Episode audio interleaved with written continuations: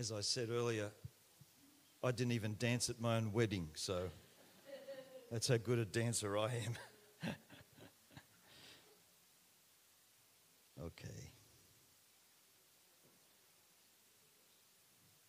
I don't have to tell you that the world has changed dramatically in the last 10 years or so. And I don't even have to tell you that it, it has changed very quickly in the last 10 years or so. Jesus said in John 16, verse 1, he says this These things I have spoken to you that you should not be made to stumble. I think it's very important that we don't sleepwalk into the future, that we ensure that we keep our hearts right, that whatever we're about to walk into, that we don't stumble, that we don't get offended. And when Jesus said, These things I have spoken to you, that you should not be made to stumble, what are these things he's talking about? If I can encourage you to read John 13 to 15. And Jesus talked about things like love one another. He spoke about that God is a father. You know, no God at the time was a father. Yet Jesus comes along with this amazing statement that God is a father. Jesus talks about he's given us his peace. He talks about that we are the vine and he, uh, sorry, he is the vine and we are the branches. And Jesus says, unless you abide in me, you cannot bring forth fruit. What does abide mean? Well, that's a very difficult word to translate in English, but basically it means to be in living communion with Jesus. And as we are in living communion with Jesus, we get to share the life that we have in common with Jesus. This is new covenant living. That as we abide in Him, the branch, we are the branches, and we exhibit the life of the, vine. Okay, so he's the vine, we're the branch. And one thing I learnt is that I was born a branch, I am a branch, all I'll ever be is just a branch. I cannot create life. All I can do is be a host for the life of Christ. And that way I, bear, I bring forth fruit. So as I abide in Christ, uh, as, as I see that He is the way, the truth, and the life, as He said, as I do that, these are things that will make sure that I do not stumble. We must guard our heart and our mind. Now, one thing that will also help you not to stumble, not to be offended, and so on, and to keep victorious in the culture we are in is worship. And um, it sounds like your pastor has been encouraging you to go deeper in the word, deeper in prayer. Um, and I guess with that is deeper in worship. But the thing is this worship is not a work. It's, it's not a work, it's a flow.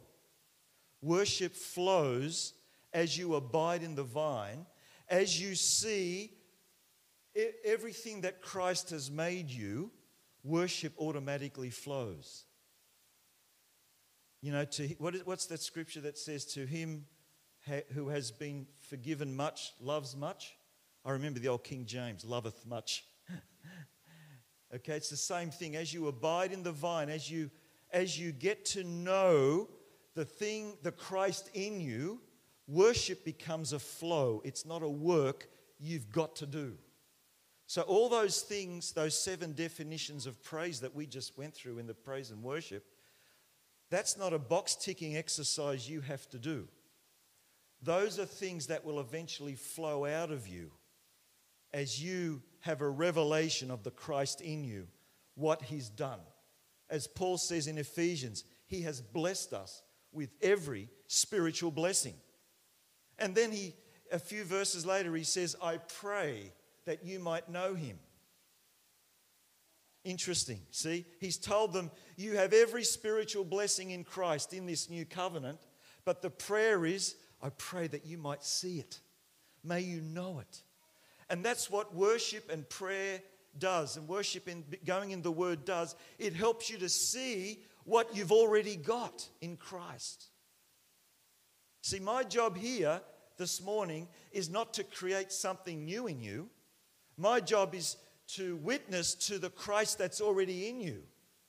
I hope as we've uh, had praise and worship this morning and as I preach, that there's a holy aha inside you. That's my job, that there would be a witness to the Christ that's already in you. That's why the Christian life is exciting. It's an adventure of discovery. You know, we are discovering who we are in Christ, we are discovering who Jesus is. We are not living towards adequacy, we are living from adequacy. And we are discovering that as we pray, as we fast. It sounds like you've had a church fast. As you, you go into the Word, as we pray, as we worship, we discover the adequacy of Christ in us. And we have the strength to face. What's that, what's that song? Uh, when I see you, I find strength to face the day. Now, in the Old Testament, there was some, um, there were times where God had called the nation to worship, and the result was national transformation. And just quickly, I'll go through a few. Um, we see it um, when Moses was in Mount Sinai getting the law, the Ten Commandments, and the people were in the valley and they started to worship a golden calf. They thought God and Moses had forgotten them. And, um, and it says, Moses came down from the mountain. This is Exodus 32, verse 25. Moses saw the people were unrestrained, for Aaron had not restrained them to their shame among their enemies. Verse 26 Moses stood in the entrance of the camp and said, Who's on the Lord's side? Come to me. What was the result of all that? National transformation. They could go into the wilderness and face their enemies because their worship had changed. Their f- worship is any activity that expresses exclusive commitment to God. Worship is any activity that expresses exclusive commitment to God. That's why we're a living sacrifice. You know, the singing is part of worship. Okay? Sounds like a marriage, doesn't it? Exclusive commitment to, to God. Do you know why? Because it is. He's your heavenly husband. We are the heavenly wife. Do you know all the scriptures in in the New Testament about marriage isn't about marriage. Marriage is the secondary revelation. All the, all the scriptures in the New Testament about marriage is about our relationship with God, our heavenly husband. Interesting, isn't it? So we had the, the, the golden calf. I'm getting sidetracked here. Somebody stop me when I go down these rabbit warrens. Okay, another one is Elijah. Now, um, do you remember there was the prophets of Baal? And, and Elijah said, Get, a, get a, a, a, a sacrifice, put it on the altar, soak it in water, put more water on it. And then he says this, and I love the old King James. He says, um, How long halt ye between two opinions? I wish we could talk like that these days. How long are you going to falter between two opinions? If you're going to worship God, worship Him. If you're going to worship Baal, go and worship Him. And then, of course, the fire from heaven came and licked up all the water, even. And it says this in 1 Kings 18, it says this When all the people saw it, they fell on their faces and they said, The Lord, He is God. The Lord, He is God. See, in a call to worship, national transformation. Another one, Ezra. Ezra chapter 3. It says in Ezra 3, it says, The people wept with a loud voice when the foundations of the temple were before their eyes. Um, another part says, All the people shouted with a great shout. Why is that? because they saw the temple being rebuilt. There was a, a national shift in the heart. God hasn't left us. He hasn't left us. In, in, in Nehemiah, 12 years later, it says um, Ezra the priest brought the law before the assembly of the people. And later on, it says, All the people wept when they heard the words of the law. Why did they weep? Because they were bored? Do you know why they wept?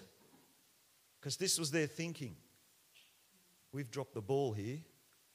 That's a rugby term for all those who saw Scotland win yesterday. We've dropped the ball here. We've forgotten God. And as the law was being read, they wept. There was a weeping on the inside. Another one is the dedication of Solomon's temple. No man could minister because of the presence of the Lord. Um, in Acts chapter 2, devout men, it says, were gathered in one place. The Holy Spirit falls. Everything's changed forever. And of course, you could talk about Jehoshaphat, who faced his enemies and went to worship. A nation was changed. Now, I believe that God has been restoring an altar of worship in the body of Christ. Now, I got saved in 1970. I was a wee lad.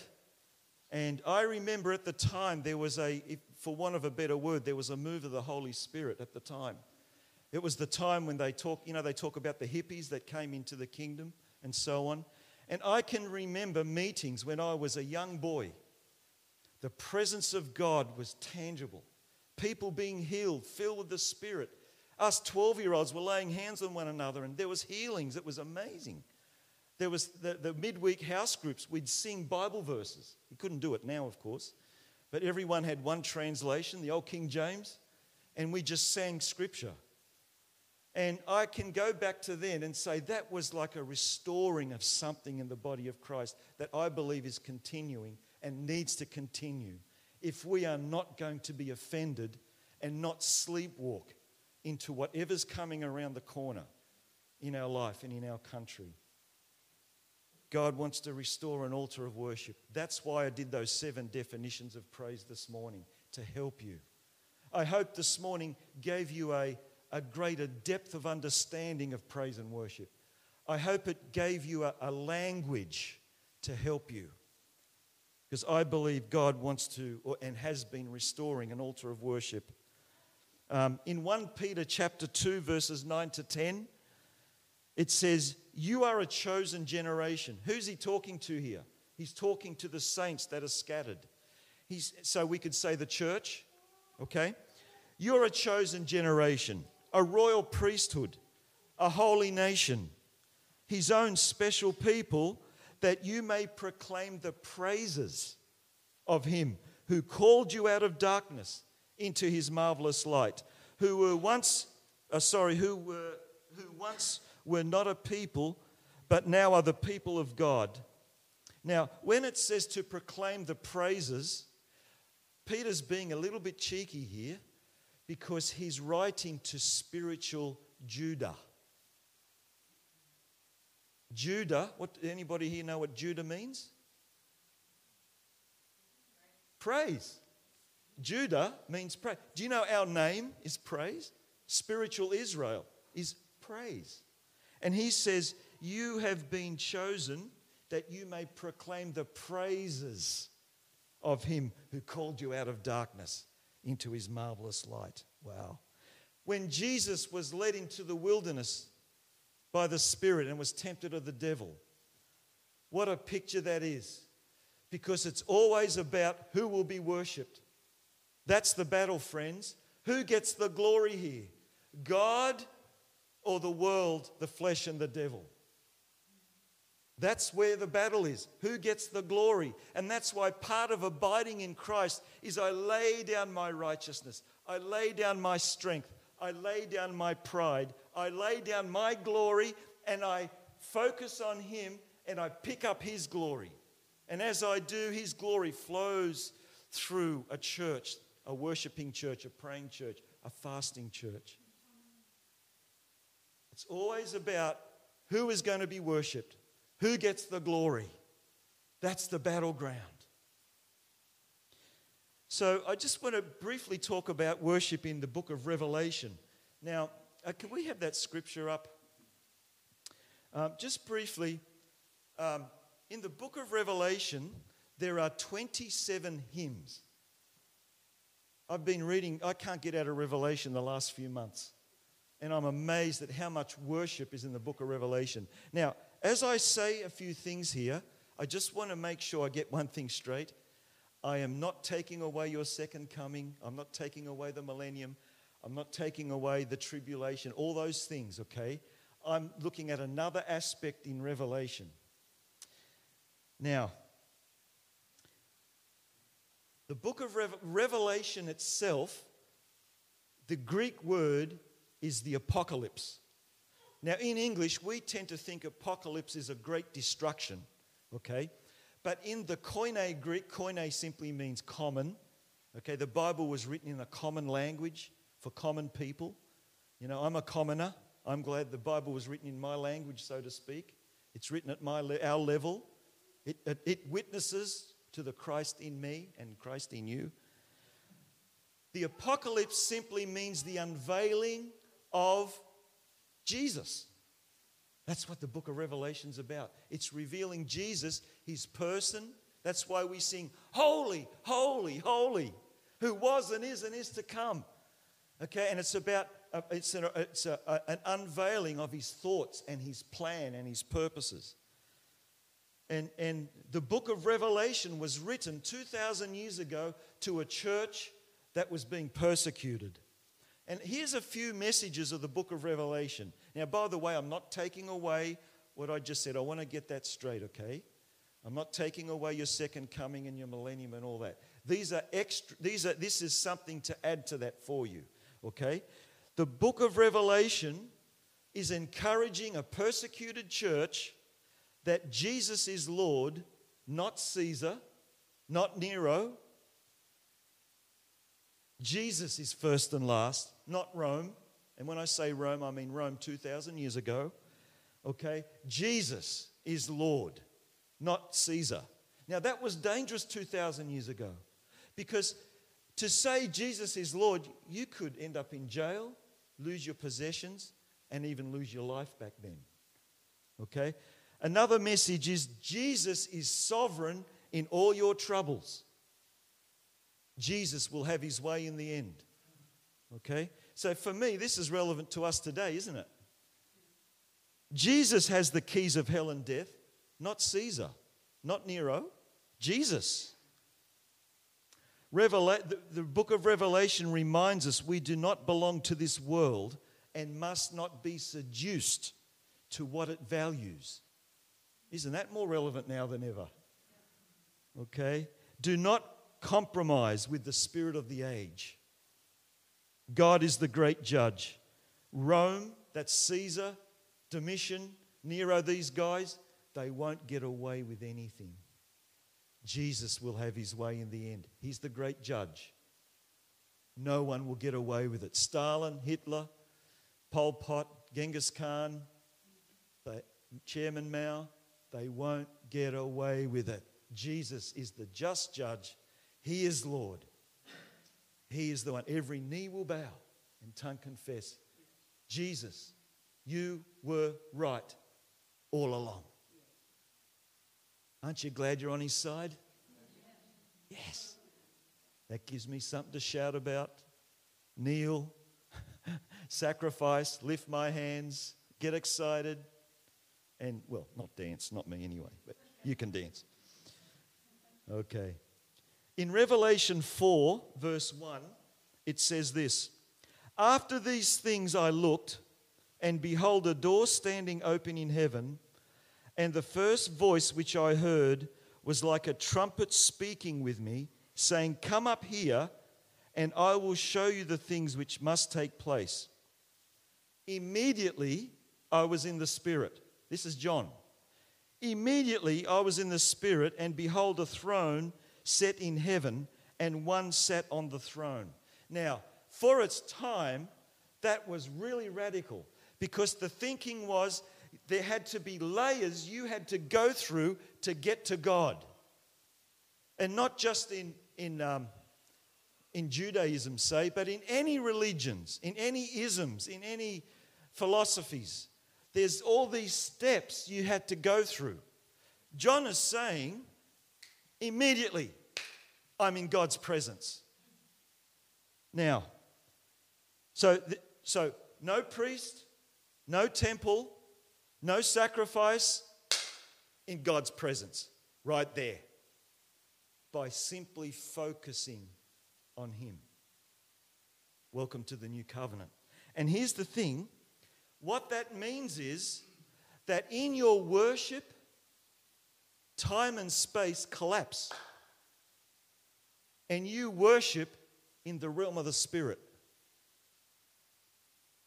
And if you can take this, I believe because of that, and the worship was for Him who was and is and is to come, I believe that in the spirit realm, where time and space means nothing to God, that as you worship, you are worshiping with all the saints through all of the time past, all the saints that aren't even born yet, all the saints around the world right now. We worship together in the spirit realm and we go, Holy, holy, holy is the Lord God Almighty who was and is and is to come.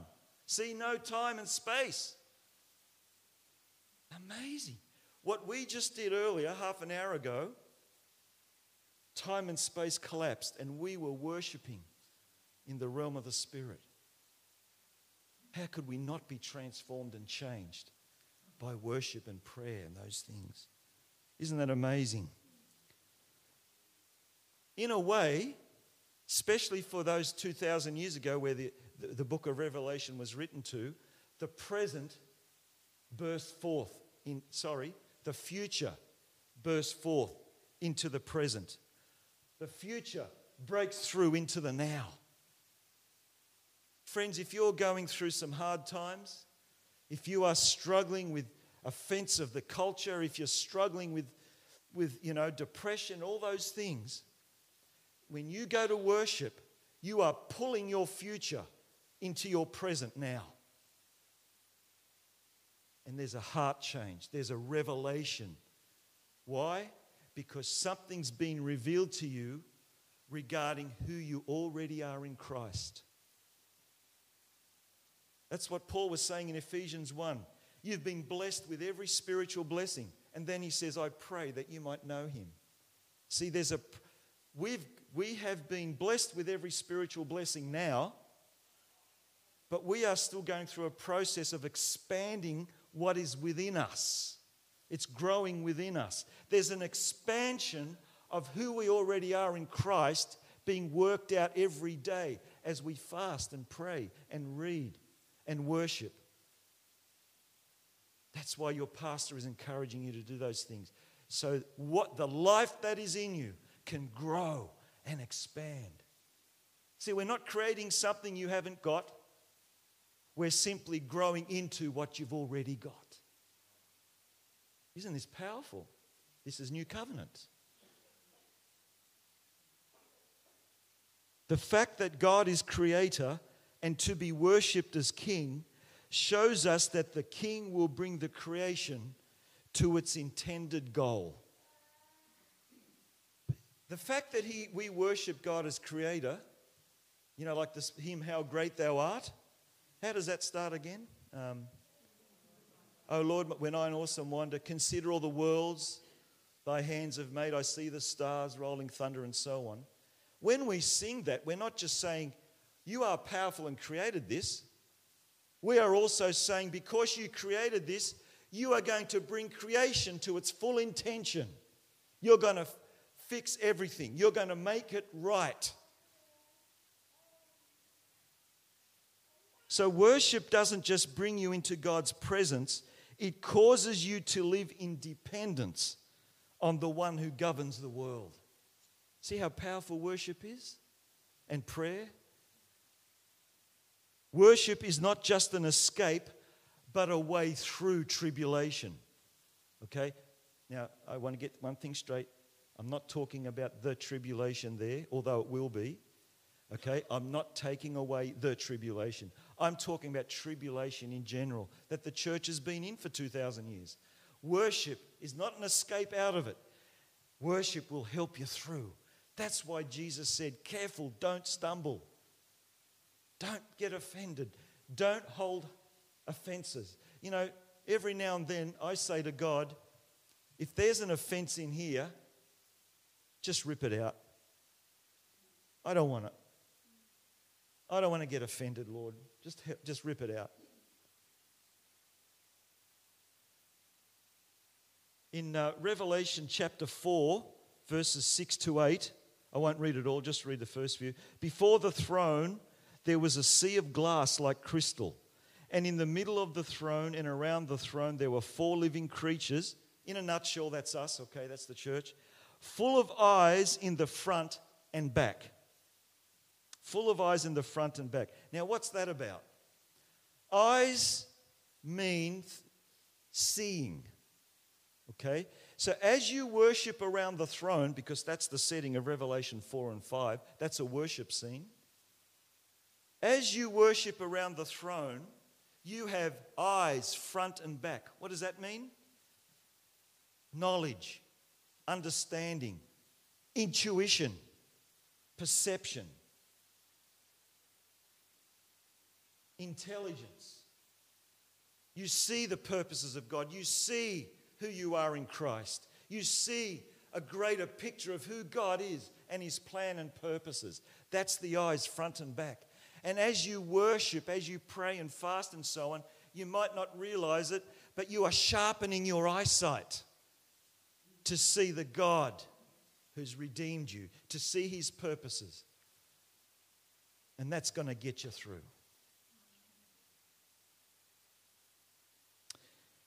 In Galatians chapter 5, verse 6, it says this faith works by love.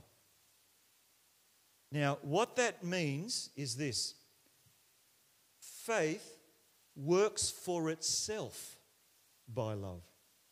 Has anybody ever tried to conjure up faith like I tried? Anybody tried it? You tried to increase your faith and you're going to get through this, you're going to do this. And what happened? I found in the kingdom, the harder I work for something, the harder it is. And when I don't work for something, the easier it is. You see, as I focus on God's love for me in my prayer, in my Bible reading, in my worship, as those things are flowing in my life, faith rises. Why? Because I'm basking in His love. And as I see his love, faith works for itself. In Ephesians 3:17, it says, "Having been grounded, uh, sorry, I'll rephrase that. That Christ may dwell in your hearts through faith, that you being rooted and grounded in love." In other words, you are already grounded in God's love, now remain grounded. Keep what you've got. That's what Paul is saying to the Ephesians. Worship will help you. Prayer keeps that. And remember, it's not a work, it's a flow from a heart that God has touched. Faith will increase. Um, during the week, my daughter, who's a school teacher, had a really tough week. And I sent her a text one morning. I was praying for her. And I texted her Colossians 1:13 having already been transferred uh, here we go. He has delivered us from the power of darkness and conveyed us into the kingdom of the Son of His love. I said to my daughter, You've been transported, conveyed from the kingdom of darkness to the Son of His love, the kingdom where the Father loves the Son. And the spillover of that love the Father has for the Son, that spills over, and the Father loves you. The Son loves you. I said, I know you're doing it tough, but the kingdom of darkness does not dictate to you. And she texted me back and said how it really helped her. And she texted back to me Psalm 94 19. In the multitude of my anxious thoughts within me, Your comforts cheer and delight my soul. you see, all I did was I put my daughter back into the love of God. And as I did, faith rose, she could face the day again. She's great now, by the way. She was just a tough week for her. Okay, but all I did was give her the word, give her God's love. I said, You're in the kingdom of the love of the Father, that the Father loves the Son, which spills over into the love that the Father and the Son has for his people. That's who you are. That's where you've been transported, translated into. Isn't that great? I'll close with this. Some of you might know C.S. Lewis. C.S. Lewis, before he was a Christian, he was a professor of philosophy or something at Oxford, I think. And he said, I can't understand these Christians who want to worship God. Why is God so insecure that he needs people to prop him up? Then he got saved, and then he said, Now I get it. As I worship God, a secure God is propping up an insecure me. That's worship. That's the power of the power of worship. It's not just that we worship Him and we say, Holy, holy, and give Him His rightful place. Something's happening in here as well. Power, faith rises. Faith is rising. It's like what the scripture says the rain falls, the snow falls onto the earth, brings forth bud, and then that goes back up into heaven as a mist. The clouds form, comes back down to the earth. There's this cycle of, of moisture. And that's what it is with praise and worship. He blesses us with every spiritual blessing. He gives us His Holy Ghost. He gives us everything we need for life and godliness. That distills in my heart and it flows out as praise and worship. And there's this beautiful cycle. That's the kingdom of God. God bless you. Thank you. Thanks, Ian. Do you want me to? I might just close in prayer and hand it back to you. Okay, let's, let's pray.